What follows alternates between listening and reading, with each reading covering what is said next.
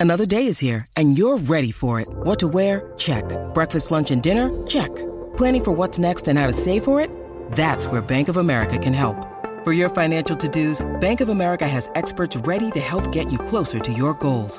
Get started at one of our local financial centers or 24-7 in our mobile banking app. Find a location near you at bankofamerica.com slash talk to us. What would you like the power to do? Mobile banking requires downloading the app and is only available for select devices. Message and data rates may apply. Bank of America and a member FDIC. The grades are in from Penn State's 36-35 loss to Indiana. Two cornerbacks headline a list of Lions who thrived against the Hoosiers. We take an updated look at what we actually know about this Penn State team. And the Lions open as eight point underdogs to Ohio State. I'm Dustin Hockensmith from Penn Live. We'll tackle those headlines coming up on the Blue White Breakdown.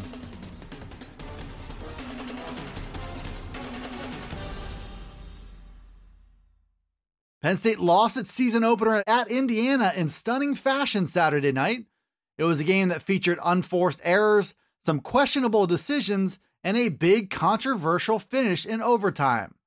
Lions outperformed the Hoosiers in almost every statistical category, but they got off to a slow start and saw Indiana rally in the fourth quarter and in the first overtime. Penn Live's Bob Flounders weighed in with his report card for Penn State's effort which included low marks for both special teams and coaching. The Lions missed three field goals and had numerous other miscues, including a muff punt, penalties, and poor judgment in the return game.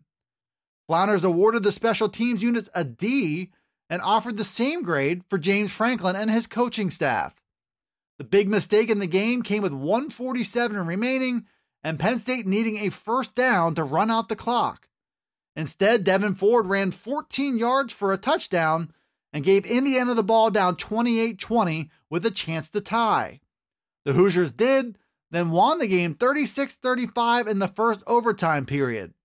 Penn State had some bright moments to build on in this game, but the overall effort got a C minus from Flounders and it ended in defeat.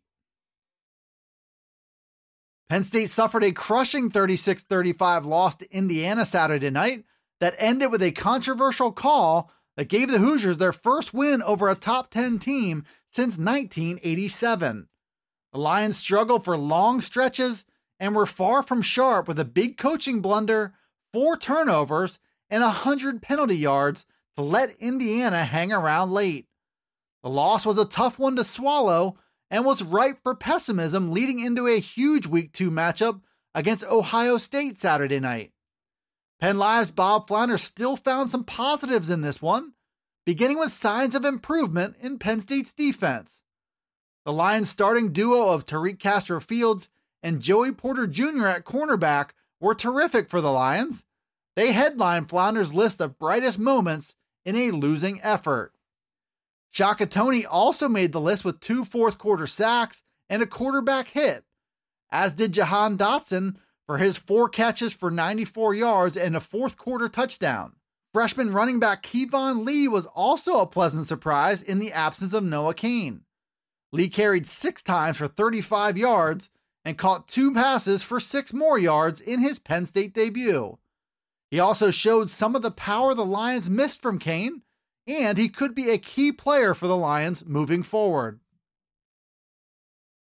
Penn State is 0 1 and now staring at a potential 0 2 start this weekend, and the team has still big questions going forward. The Lions were 36 35 losers to Indiana Saturday night in a game that offered only a glimpse of what this team might be. Penn Live's Greg Pickle took a fresh look at what we know about the new look units on both the offensive and defensive sides of the ball. On offense, we saw a lot of bad from Sean Clifford early, but he played 30 solid minutes when Penn State stormed back in the second half. We also didn't learn much more about the wide receivers and came away with questions about the running backs after Noah Cain was injured on the opening drive. On defense, the communication and coverage in the passing game looked much better than it did a year ago, but we didn't see or hear much from Brandon Smith and the Nittany Lions linebackers. Special teams also looked to be a long way from being complete with a string of errors and penalties against Indiana. The Hoosiers came away with an overtime win and also exposed some areas that need immediate solutions. Those will have to come within a matter of days with a talented Ohio State team coming to town this weekend. Penn State has a big showdown with Ohio State coming this weekend and goes into game week as a big underdog.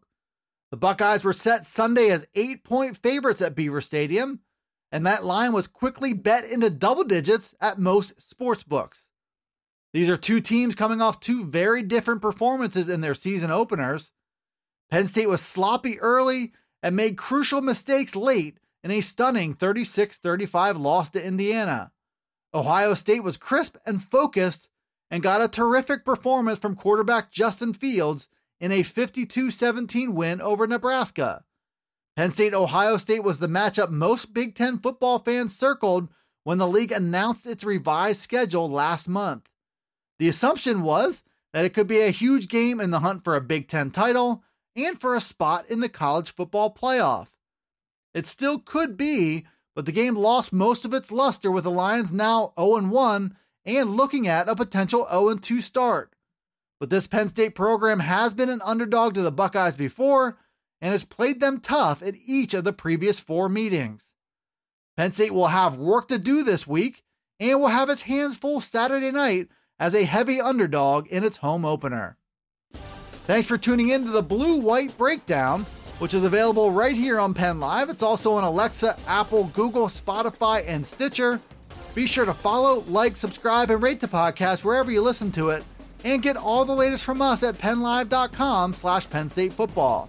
You can also check us out on Twitter, Facebook, and Instagram.